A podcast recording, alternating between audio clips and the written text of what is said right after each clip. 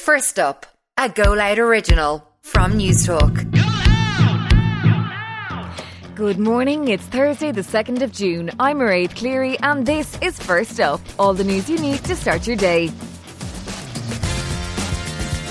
On this morning's edition, Barnardos say children are going without medicine due to the cost of living crisis. Four men will be sentenced for raping a teenage girl in a car in the Midlands in 2016 later, and Johnny Depp wins his defamation case against ex-wife Amber Heard.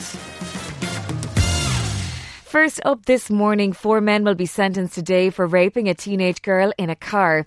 A fifth man will be sentenced for sexually assaulting the then 17 year old, whose identity is protected by law.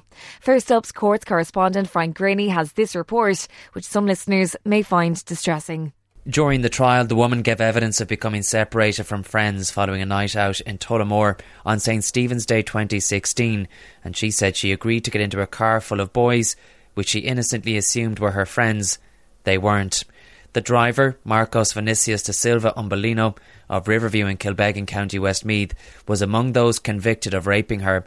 Eduardo Dias Ferreira Filho, also of Riverview in Kilbeggan, and Gabriel Gomes da Rocha of Mount Armstrong, Rahan and Tullamore were also found guilty. Just before the trial started, Conor Byrne of Ballybeg in Moate, County Westmeath, admitted raping her, while a fifth man, Ethan Nicolau of Brosna Park in Kilbeggan was convicted of sexual assault. All five will be sentenced this afternoon. Almost two thirds of parents say their children have to go without essentials such as clothing, heat, and food. That's according to a survey carried out by Barnardos. It's found one in six have cut back or gone without medical appointments or medicines.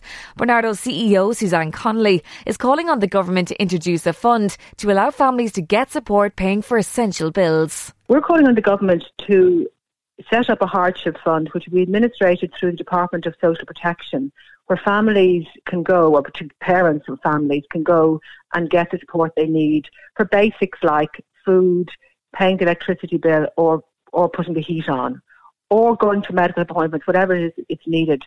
Johnny Depp has won his multi million dollar defamation case against ex wife Amber Heard and says he now feels at peace. The Pirates of the Caribbean actor has been awarded just over $10 million in damages over an article Heard wrote, which she claimed she's a victim of sexual abuse.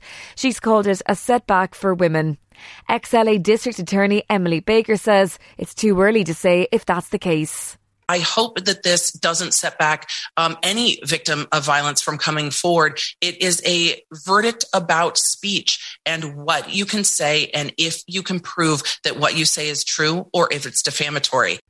And Tinder for cows. A new bovine matchmaking service is giving farmers the opportunity to find the perfect match for their livestock. After uploading info on your cattle, farmers can find another animal that will give off less emissions and make dairy farming more sustainable. And that is first up for Thursday, the 2nd of June. I'm Mairead Cleary. Please start your day with us here again tomorrow. In the meantime, you can stay up to date on newstalk.com. Thanks for listening and goodbye.